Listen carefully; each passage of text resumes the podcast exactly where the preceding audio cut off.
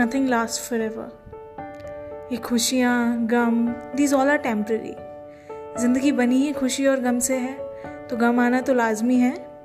तो आपको डिसाइड करना है कि आपको अपनी ज़िंदगी कैसे जीनी है। गम के दुख में या गम के बाद आने वाली खुशी में।